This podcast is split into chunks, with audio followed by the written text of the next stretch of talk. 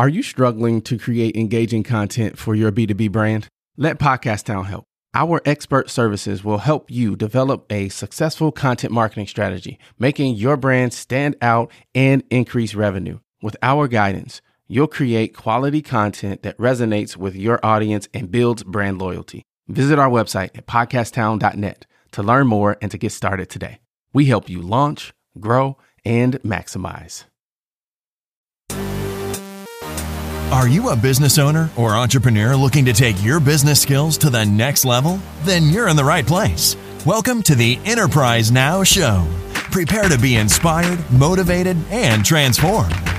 And now, your host, LZ Flinnard.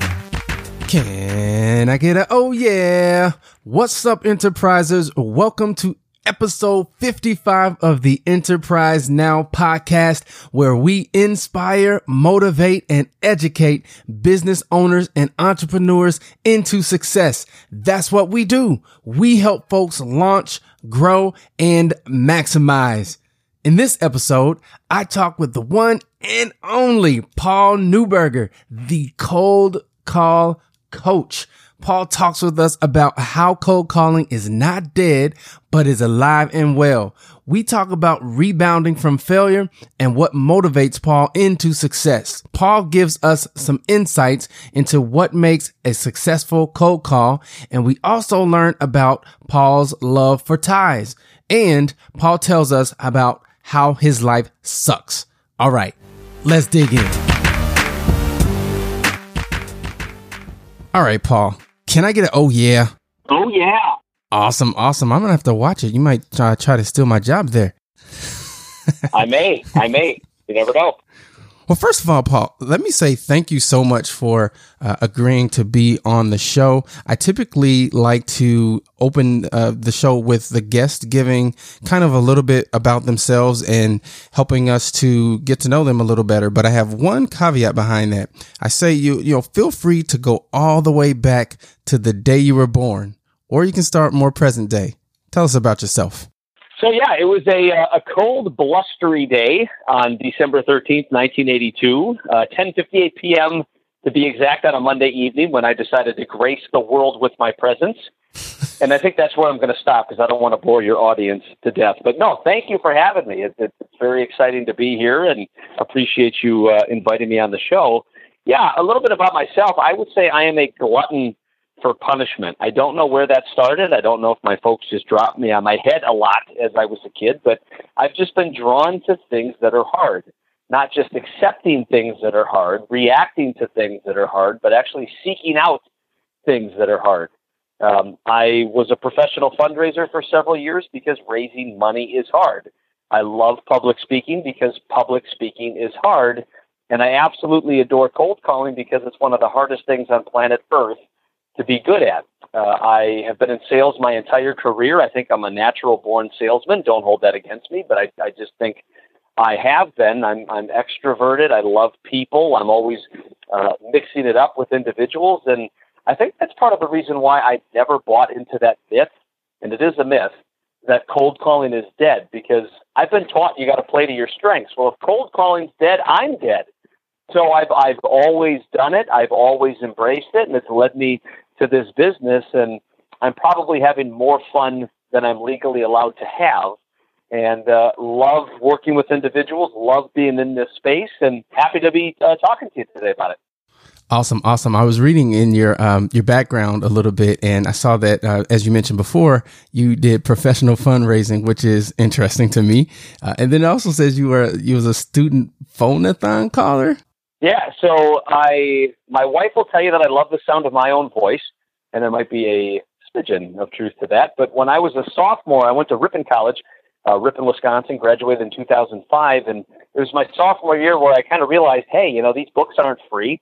This tuition isn't free. The one date that I might go on during the course of my four years might require a financial outlay. So I realized I, I needed to get an on-campus job, and I remember I was walking to the cafeteria my sophomore year, and they had two of the most beautiful co-eds I've ever seen. Good sales strategy there, Ripon. And I, I approached the, the table, and I just got to talking to them, and they were talking about this thing about the phonathon, and they said, well, you get paid to, to call people. So I heard blah, blah, blah. I get paid to talk this is outstanding. So I, I signed up for it, and it turns out the shelf life of student phonathon callers is about 48 hours. They sit down, they realize what they signed up for, they go, uh-uh, I'm out of here. But I, I loved it. I loved talking to people. I loved building relationships. Some of my calls lasted 30 minutes, and I forgot what I was calling for because we had so much fun laughing about stuff. Uh, I was practically running the program as a senior, and uh, when I graduated, I double majored in biology and chemistry, minored in physics, and my intent was to go on to medical school. I thought being the orthopedic surgeon of the Green Bay Packers would be a pretty stellar job to have. And uh, a member of the Ripon College Advancement Office tapped me on the shoulder, said, "You know, you're going to be in school for another 57 years. Why don't we give you one year of real world experience first? I said, "Sure, I'd love to make 16 grand a year. Why not?" But I did it for I did it, loved it, found my passion in life, and was in professional fundraising for about eight years. And it all started with the student phonathon. Wow! So talk a little bit about recognizing early on what your strengths are and how that uh, kind of help you develop the the concept or the idea for the business that you are that you're running right now? Yeah, and it's it's hard to describe outside of the fact that just fit. You know, and I and I, I know you're really passionate about what you do, LZ, and it comes through in your program, so you probably know what I'm talking about. But it just fit.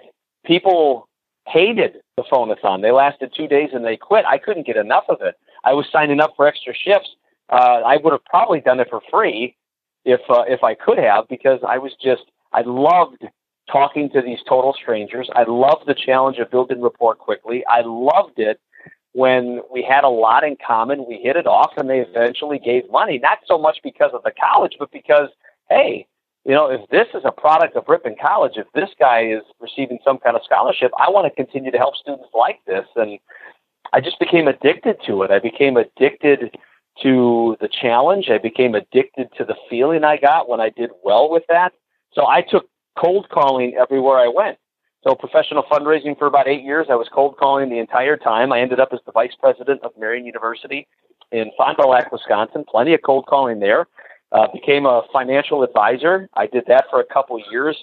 Uh, there was a, a, a death in the family, and it just made me realize it's, it's common sense, but until it hits you really on the home front, uh, you, you just kind of realize that life is fragile. Life can change at any given time, and you know if people don't prepare for that, there they, there could be a lot of consequences. So, I got into professional uh, finance. I got into financial advising. I did that for about three years. Now, whereas once I was cold calling when I was salaried, now I'm cold calling for my very existence. Now it's a different ball of wax here. I just cannonballed into the deep end. So I've always been good. How do I become great? So, to my credit, I will take credit for this. I kept trying new things. I tried new scripts, new approaches, new methodologies, new value add propositions, new paradigms. And I, I'm not going to say that I was an overnight sensation. Some of these things were freaking dumpster fires initially, but I was tenacious enough to keep trying. And after a certain period of time, I kept finding more and more things that worked. The no's got fewer and fewer until they barely ever happened. And that's when individuals and organizations started contacting me. One guy actually said, dude, I'll pay you to sit in your office and listen to you make calls. I said, okay, weirdo. you know, that, that's a little odd, but, but it, it gave me, it gave me this mindset that heck, there could be a business opportunity here. Financial advisors are a dime a dozen, but a cold call coach? Really? I don't know too many of those guys out there. So I created the business in April 2015. I went full time in October of 2015. Now we got clients in 33 states, two countries. I work with professional sports teams, Fortune 500 companies, and we haven't looked back. So it's been quite a ride. Awesome, awesome. One thing that I always like to ask uh, business owners and entrepreneurs, because I like to try to get into uh, into uh, into your head a little bit. What what's your definition of success? LZ, you don't want to be in my head. Let me assure you that. That that's not a that's that's a scary place to be most of the time. Um, what is my what is the definition of success? That is a good question. Um, for me, I, I think a definite. I mean, success is really subjective. I mean, somebody's definition of success might just be getting out of bed in the morning. Somebody else's definition of success is closing a seven-figure deal. So you're going to get a lot of different answers to a lot of different questions. I think my definition of success would be hitting a goal outside of my comfort zone that pushed me and challenged me, whatever it is. If that was, I'm going to get my lazy butt to the gym seven days in a row, that would be a definition of success because I don't do that anywhere near that right now. If if it was for me, uh, my definition of success is to um, uh, raise my revenue goal by 15%. Now, it should be something outside of your comfort zone. It should be a bit of a stretch. And I think if you achieve that, uh, that is a worthwhile definition of success as far as I'm concerned. Gotcha. I totally agree. I'm a simple guy. I, th- I think that anytime you set a goal and you achieve it, that's success. And so, uh, greater success is just a combination of smaller successes. So uh, that's I just try to keep it keep it simple. Yeah, well said. How do you find inspiration? I look in the mirror every day. no, I'm just kidding. Um, how do I find? How do I, I, tell a lot of bad jokes, LZ, in case you haven't already noticed. Um, inspiration. Well, I mean, I I guess I'll give you two. I'll give you honest answers. I'll give you two of my honest answers. Number one, I'm a deeply spiritual guy, and God has made me a once for all time person, just like you, LZ, are a once for all time person, just like all of your listeners are a once for all time person. There has never been a human being ever before like LZ, ever, and there never will be. And if you really think about that, that is that is extraordinarily humbling. And I just think the best way to show appreciation for a gift. Imagine this. Imagine. I mean, I'm a I'm a tie connoisseur. I've got hundreds of ties. Uh, imagine LZ is very smitten with me and he says, Paul, you're the best guest I ever had on the radio program. I'm going to thank you by buying you a tie. You spend months going to department stores, months going through online catalogs. Finally, you find the right tie after hundreds of hours of searching. You give it to me. And over the course of the next year, I never once wear it. You never see me with it. I, there's no pictures of me with it. It's in my closet and I left it there. Well, just think about how that would make you feel. You put all this time, energy, and effort to finding the perfect gift, and I never used it. To me, that's the way it is with faith. God has given us amazing gifts, perfect gifts, once for all time gifts. And if you don't use that gift, appreciate those gifts, and really lead with those gifts every single day, I, I, I think you are not showing full appreciation for the blessings that you have.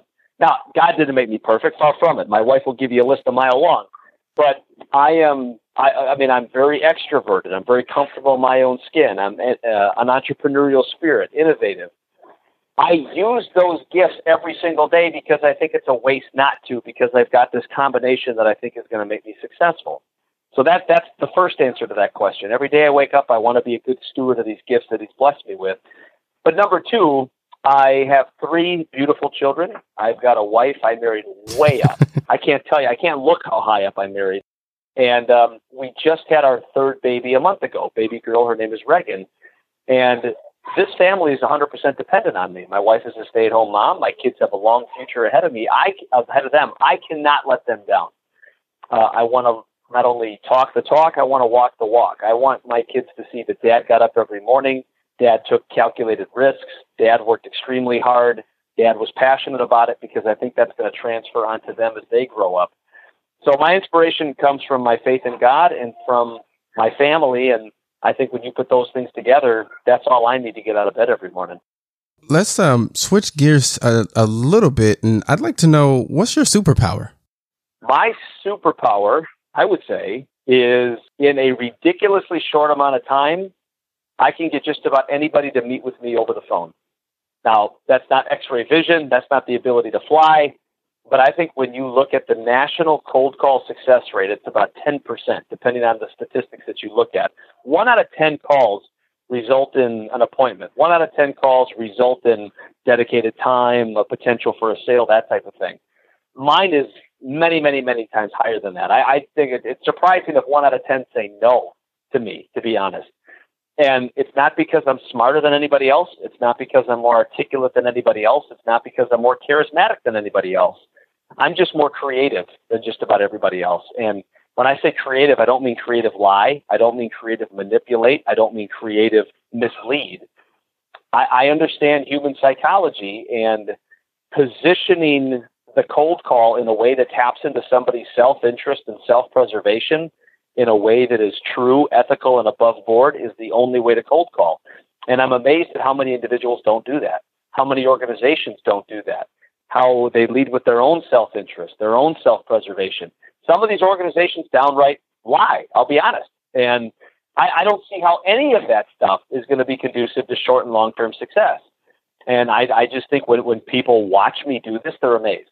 They're amazed at the creativity, they're amazed at the simplicity, and they're amazed at how a total stranger in about 15 seconds readily agrees without objections to meet. It's I would say that's my superpower. I want to get in, inside your head again. And what's your secret to pr- being productive? How do you do what you do in a in a productive way? I would say really two things. One is pre-planning, and the other one is time management. Let's start with pre-planning. My life is nuts. Uh, it's a good problem to have, but I'm booking out about a month and a half in advance at any given time with so many clients in so many different states. I'm doing an awful lot of travel, way more than I had before. And if I go to bed that night before, not knowing what I'm doing the next day and when, my day is chaos. Not just who am I meeting with, but if I've got a 15 minute break from 3:15 to 3:30, how am I spending that 15 minutes? And I might say I'm going to make I'm going to make a call or two. Well, who am I going to call? So I know exactly where I need to be, what I'm doing, and when I have these blocks of time, be it 15 minutes, 60 minutes, 90 minutes, I know exactly how I'm feeling that time. If that's an email time, great. If that's project time, what projects? If that's call time, who am I calling? Um, if it's, am I just going to be responding to voicemails that come in, or am I going to be proactively reaching out to people that I need to get in touch with? Every minute of my day is planned. That doesn't mean that always turns out that way. You have fires sometimes, and you've got things that were not foreseen.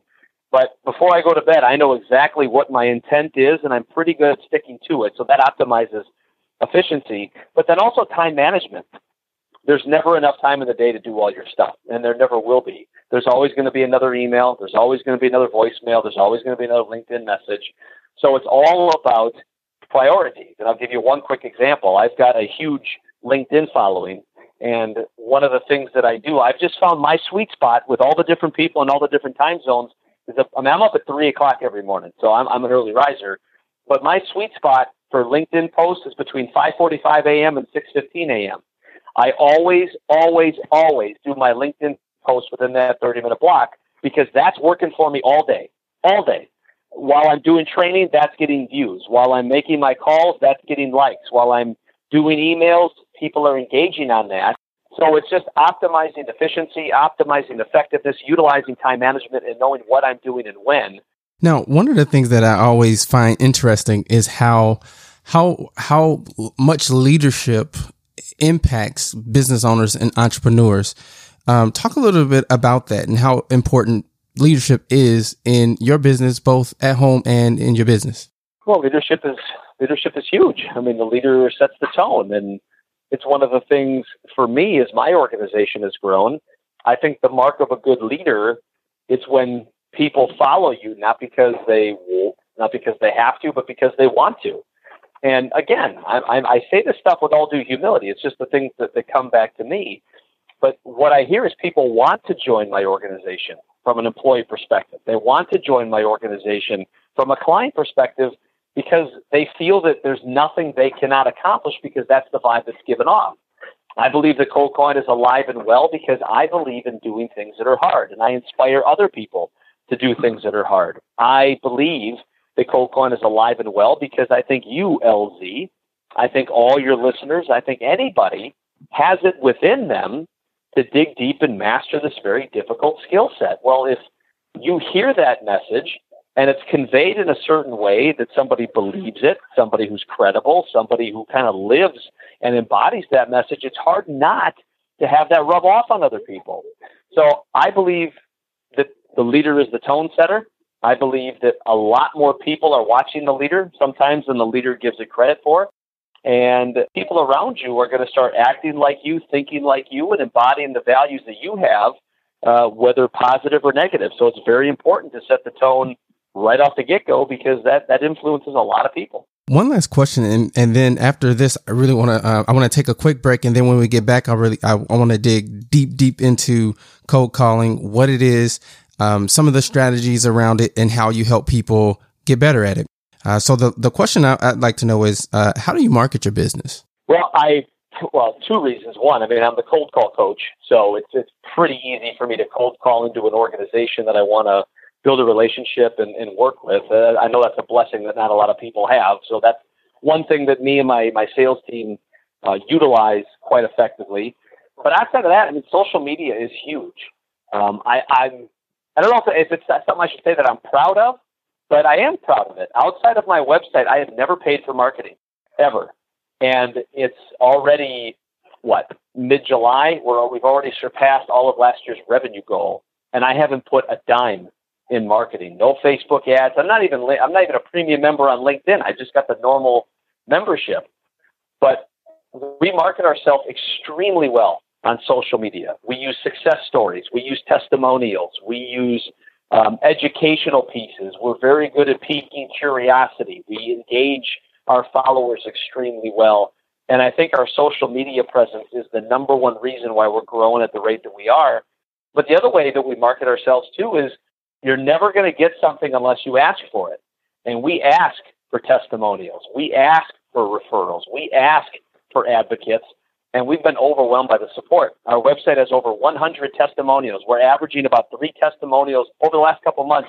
We're averaging about you know two or three testimonials every couple of days that are being put on the website. So we're very good at social media. We're very good at asking for testimonials, referrals, and advocates, and I think that's uh, paying huge dividends for us right now. Paul, we'll take a quick break, and then when we get back, I want to dig deep into cold calling and what that looks like and how a person could be successful in utilizing that. So we'll be back after this message. Think back to when you started your business. You had a dream, you had boundless passion. You wanted to create something different. There was a problem, and you were going to solve it. Being an independent retailer is rewarding, but challenging, and there's a lot more to it than you ever imagined. Well, Lightspeed is here to help. With 45,000 customers around the world, we've helped countless entrepreneurs nail the business side of retail so they can spend time doing what they're passionate about. Join us for a six week speaker series featuring a curated panel of experts that will answer some of retail's toughest questions and give you the edge you need to stay competitive. You have a passion, and we have a passion for technology inspired by you. Visit lightspeedhq.com slash speaker dash series to learn more. All right, we are back. This is the Enterprise Now podcast. I have with me Paul Neuberger. He is the cold call coach. Paul, let's dig in. Tell me everything that I want to know about cold calling, why I need it, why it's important, and how you can help me get there. Well, you haven't paid me enough to tell you everything about cold calling, so I'll scratch the surface for you there, LZ. But uh, yeah, we'll, uh, we'll we'll do what we can here for you. You just you said you never get something unless you ask, right? I'm just taking your advice, Paul. well, well, right. So you asked and I shot you down. So good try. but um, yeah, but I'll I'll, cer- I'll certainly give you a, a couple of nuggets. So um, you know, when I first started this business, it was weird but it's almost like I got looked down upon.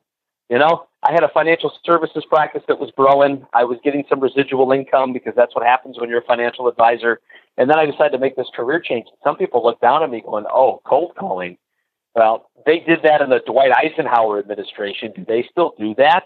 Or, oh, cold calling. Well, we would never need you because we work exclusively on referrals. Well, they wear that like that's a badge of honor. I look at that as a badge of stupidity. Now, let me clarify. If you work on referrals, that means you're doing something right. That's never a bad thing.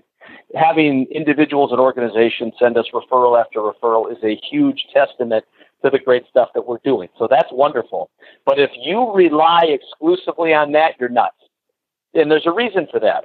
If you rely exclusively on referrals, you're at the mercy of everybody else. If you rely exclusively on referrals, you have no idea who they're going to be sending you. You're basically going to take whatever comes in. Could be a big case, could be a small case, could be somewhere in between. I am not comfortable living a reactive life. That that some people that's fine, not me. I am an alpha male with a bullet. I, I am not going to put my family's financial security, financial well-being in the hands of anybody other than myself. And referrals, although great, are very reactive. So I started to become cold caller, cold calling's biggest defender. And it, a conversation would go like this: Somebody says, "Oh, we would never need you, little man. We don't cold call. We work exclusively on referrals. I say, that's great. Okay. Well, let's talk through this here real quick. Describe to me your ideal client organization. Let's say somebody says this it's a manufacturing organization with 10,000 employees, $1 billion in annual revenue, et cetera, et cetera, et cetera. I say, wow, that sounds like a pretty good organization. I can see why you're interested in that. Answer me this How many calls do you receive from organizations that fit that profile looking for your business? They look at you like you're an idiot. Well, none. Nobody. They'll never. They never call me. Okay, noted. Um, how many organizations like that get referred to you by your current satisfied clients? I say, well, none, I guess. Okay, interesting. Well, how about this one? How many organizations like that are knocking at your door saying, sir, I was hoping that you can help sell me a policy or sell me your services? Well, that really hasn't happened. And then I kind of look at them and I say, well, so what you're telling me is you're spending all your time, all your effort, all your day working with less than ideal clients. I mean, that doesn't make them bad people. It doesn't make those less than ideal clients not worthwhile. But why would you work harder when you can work smarter? If these organizations aren't going to call you, we need to call them. If these organizations aren't coming to you, we need to go to them. You know how many networking groups you have to go to to try to play the six degrees of separation game to find a connection to an organization like that? How many thousands of referrals you probably have to get to find somebody that might be anywhere nearly remotely close to an organization like that? By the time you spend one year playing the six degrees of separation game and connecting the dots, I've already cold called my way in, become a known commodity, built a relationship with somebody, turned them into an advocate, offered value above and beyond the services that I'm paid to provide, and I've gotten unbelievable actionable intelligence that you'll never get because you were never on the inside. Um, I was reading also in, in your profile about the three pillars of cold call success. Are you able to share those with us? Yeah, sure. I mean, the, the three pillars of cold call success are this. Number one is strategy. So strategy is all the work that is done before you pick up the phone. It's not overly sexy. You know, when people think of cold calling, they think of Glenn Gary, Glen Ross, Wolf of Wall Street, Gordon Gekko, you know, these kind of things. The guys that are just very savvy and kind of get their way. Boiler Room was just on HBO last night. Whenever Boiler Room is on, I drop what I'm doing. Just FYI. um, the strategy is what happens before you pick up the phone. What you say and how you say it puts the prospect in a certain mental state. Did what I just say sound salesy? If it sounds salesy, I probably turn them off. Did what I just say pique their curiosity? If so, great. Did what I just say create urgency? Did what I just say provide high level differentiation? Did what I just say offer profound value? If so, those are all good things. Based upon what I'm saying and how am I saying it, how is this going to be received at a deep psychological level? We spend a lot of time working with our clients on that, and that is a huge reason why they're so successful. Lastly, the third pillar is structure. And all, all I mean by structure is scripts. Now, I'm going to preface this by saying a long term reliance on scripts is stupid. You want your personality, your essence to come out on that phone call. But because our scripts are so original, so innovative, so outside the box, so unlike anything that you've ever experienced before, we normally need to write them down, practice them, commit them to muscle memory. So the three scripts that we develop with our clients in a very uh, customized way. Number one is the cold call itself. What are you going to say when that person of interest or decision maker picks up the phone?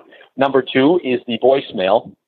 I don't know if you know this, LZ. You're a smart dude, but I don't know if you know this. Voicemail is Latin. It stands for graveyard of sales death.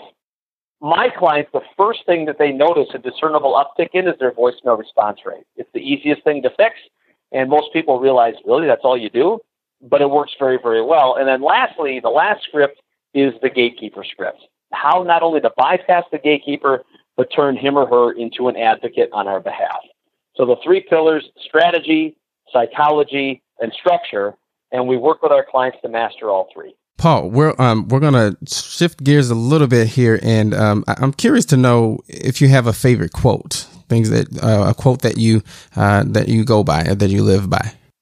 Two of them. I believe it was James Dean that said this first one. Dream as if you'll live forever. Live as if you'll die today. And for me, I think that makes a lot of sense. I mean, you want to dream big, you want to plan down the road, you want to have goals and things to shoot for, but you want to live today like it's the last day you're ever going to live. And that's one of the things that I do. I'm very hard on myself. I'm very good at what I do, but I'm very hard on myself. Before I give any presentation. I mean, again, I'm, I'm a spiritual guy, so I pray. And one of the things that I ask for in prayer is just help me have the mindset that this is the last presentation I'm ever going to do in my life. Maybe my vocal cords give out after this. Maybe I die after this. Maybe nobody ever wants to hire me again after this. If this was my last seminar, if this was my last training presentation, and I knew it going in, how, how would I approach it differently? How different would it feel? So I try to approach every presentation like it's going to be my last, and that James Dean quote really speaks to that. I think the other one, and I don't know who said this, I, I've, I've seen multiple people attributed to this quote, but as a business owner and entrepreneur, I mean this with all due sincerity. My life sucks. Now, all I mean when I say my life sucks is I'm up at three o'clock every morning because I have to. I go to bed at 10 o'clock every night because I have to. There's no such thing as an easy day when you're a business owner and entrepreneur. It, it's a calling to do this. I mean, we all do it because we love it, but let's not kid ourselves. This is a tough life. So the quote that comes to my mind that kind of warms my heart a little bit is something like this. It, it basically states, I live the life today that nobody wants to, so I can live the life tomorrow that nobody gets to. So the James Dean quote, just to, to help me live life to the fullest, and then that second quote to help me get through those days that are particularly stressful. Awesome, awesome, awesome. That is awesome. So we've been talking a lot about strategy, success, meeting goals, what that means, what it looks like, how to get there. Let's spend the last few minutes that we have together talking about the opposite of success failure. Talk about your biggest failure. So, that first requires me to define failure. And my definition of failure is not getting knocked down or falling down. It's a refusal to get back up after you've fallen down. So, missing a goal is not failure not meeting expectations is not failure. Hearing a no is not failure. If I tried something, didn't succeed, and quit, that's failure. So for me, my biggest failure would have to be something that I didn't see through, something that I quit on, something that I didn't get back off the mat for. And I think my biggest failure in life would have been in high school. I love baseball. Baseball's always been my favorite sport, and I've always been quite good at baseball. And I remember I, I enjoyed baseball my freshman and sophomore year, and I took my junior year off.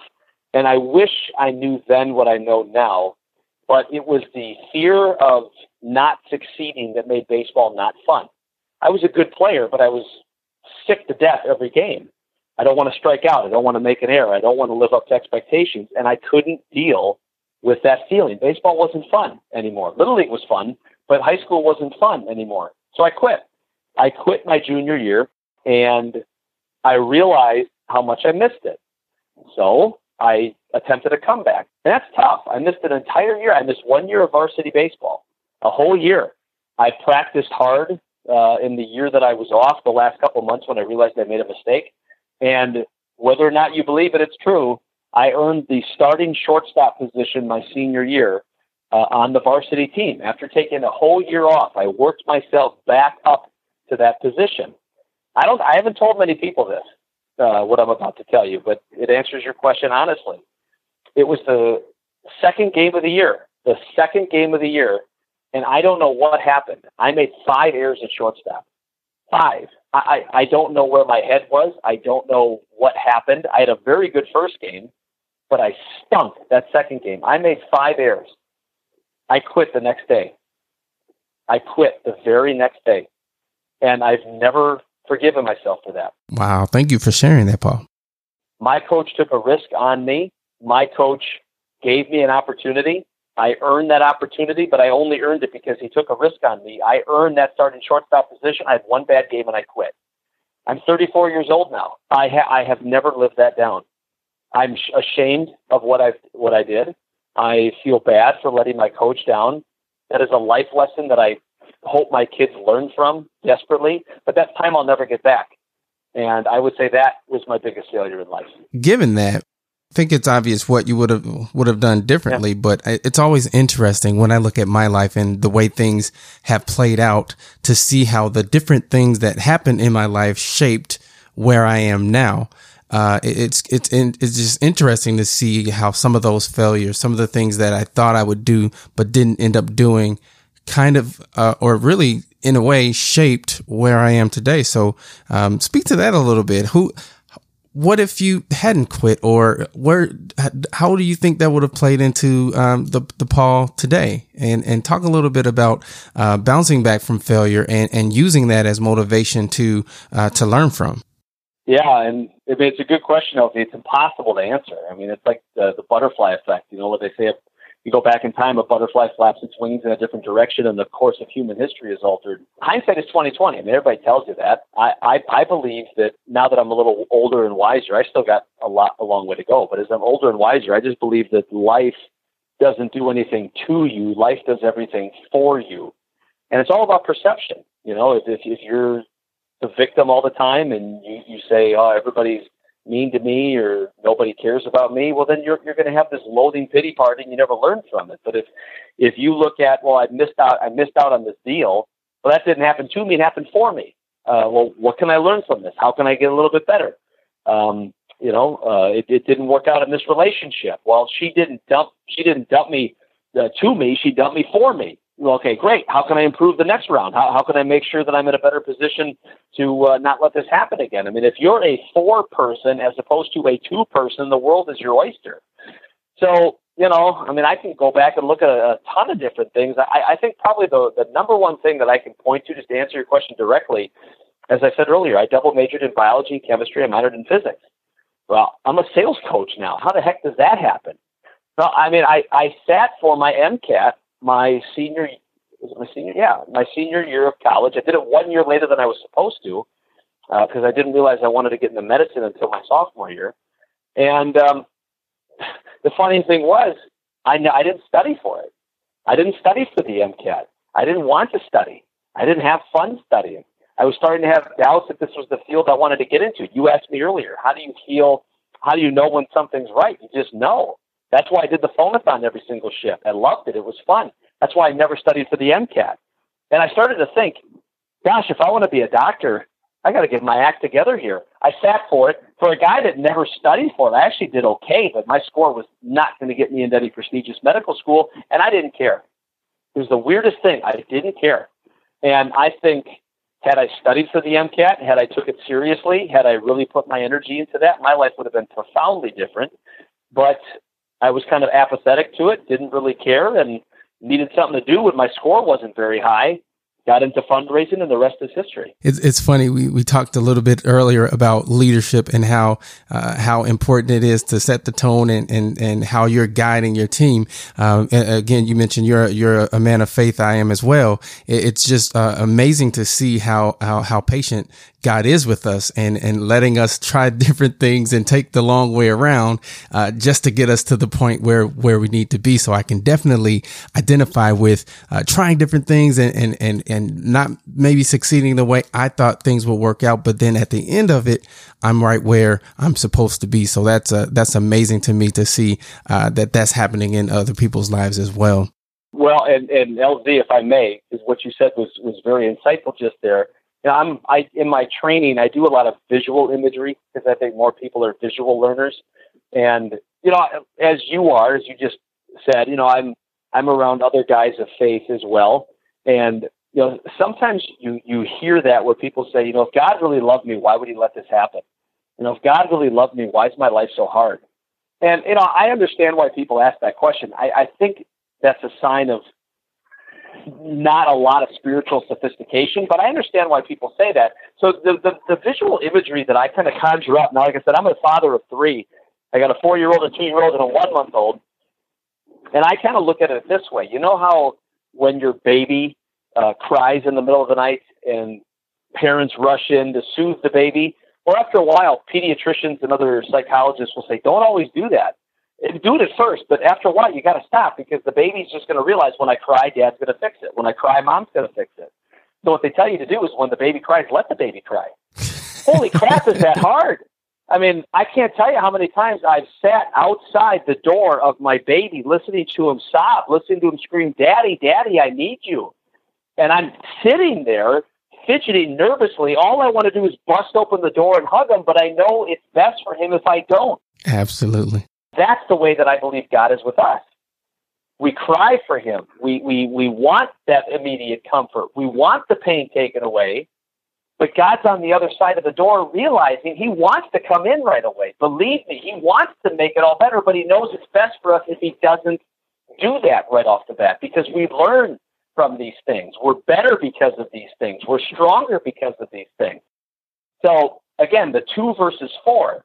I'm not letting my, my son cry himself to sleep uh, to do anything to him. I'm doing that for him. And I think that is exactly the way that God is with us. Wow. We could, we could take, uh, take offline and talk about that all night long. But in the interest of time, I'm going to move uh, into uh, a few other questions. I, would like to know if you have one piece of advice to give someone just starting out on their entrepreneurial business ownership journey, what would that advice be? The word that just pops into my head is belief.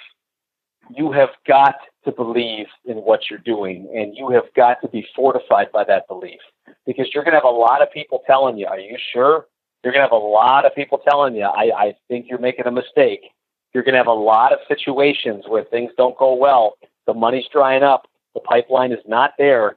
And that doubt starts to creep in. And if you don't have a firm belief in what you're doing, how you're doing it, why you're doing it, you, are going to cave. I, I've seen a lot of well meaning, good people cave after the first couple signs of trouble they they couldn't stomach the uncertainty of the financial roller coaster. They heard from people that love them and trust them, this isn't the safe play. You shouldn't be doing this. Now, if you're living life going for the safe play, you're never going to get to where you want to go. That's like investing in bonds and thinking you're going to make a $100 million in any given year. I mean, if, if you're willing to take the risk, there's going to be that reward. You have got to believe with every fiber of your being in what you're doing. Because if you don't, if there's any soft spot, if there's any weakness, that is going to be exploited and torn to shreds by all of the resistance you're going to face when you first start a business.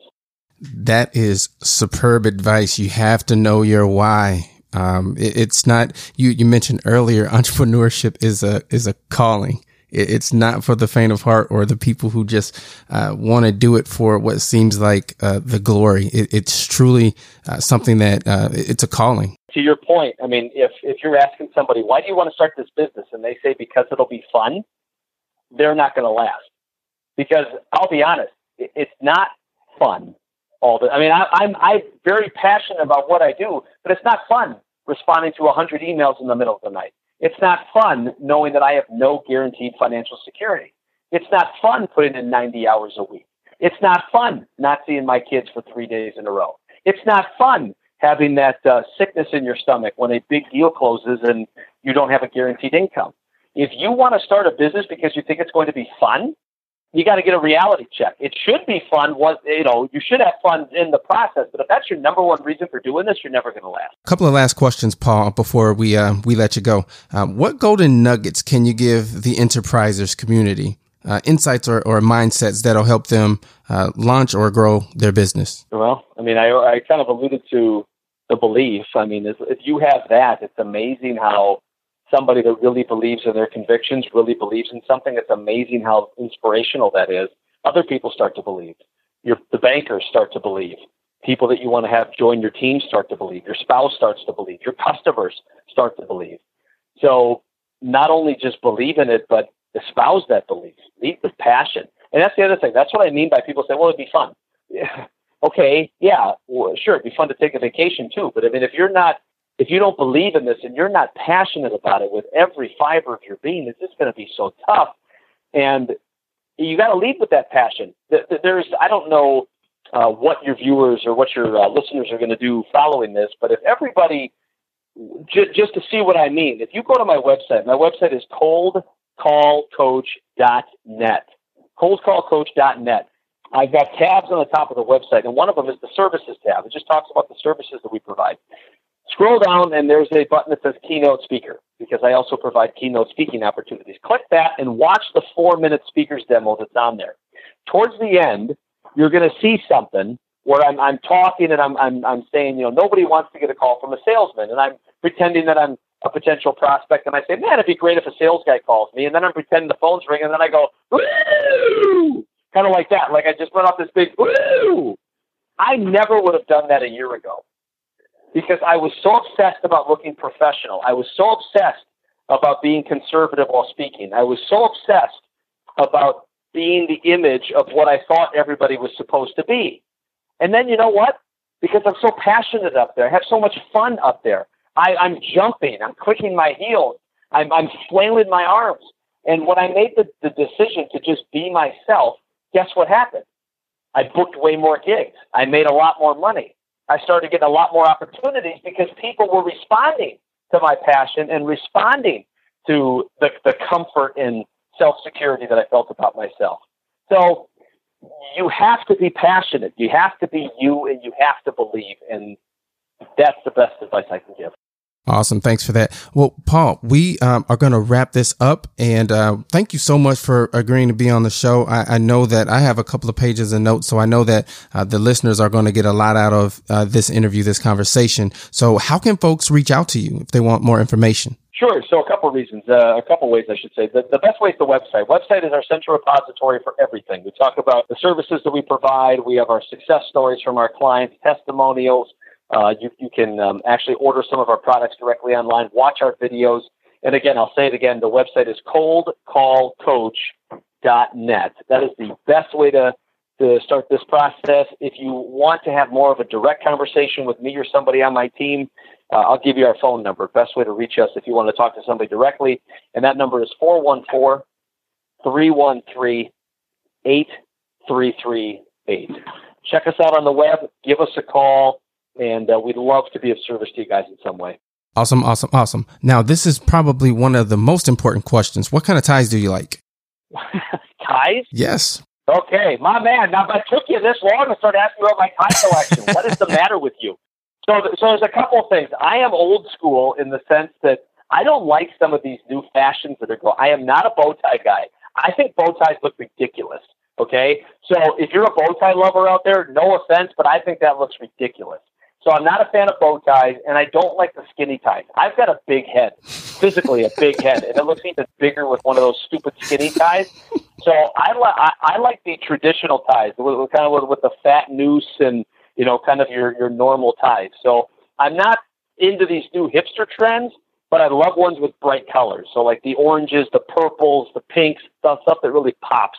Those are the ones that really get me going. Gotcha. So, guys, if you're listening, go to um to Paul's website, reach out to him, and send him a tie. He loves ties, so we want to make sure we get Paul a tie. But no bow ties because they look ridiculous. we don't want Paul to look ridiculous.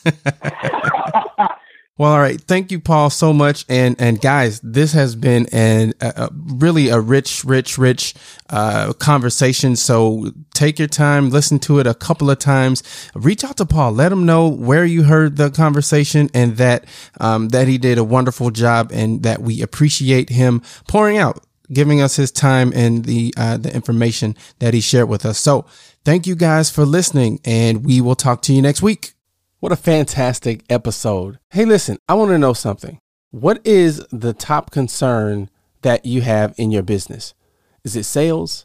Is it marketing? Is it finance? Operations? Shoot me an email, mayor at podcasttown.net. I want to start a conversation around these areas of business and how we can work together and help each other shine even brighter.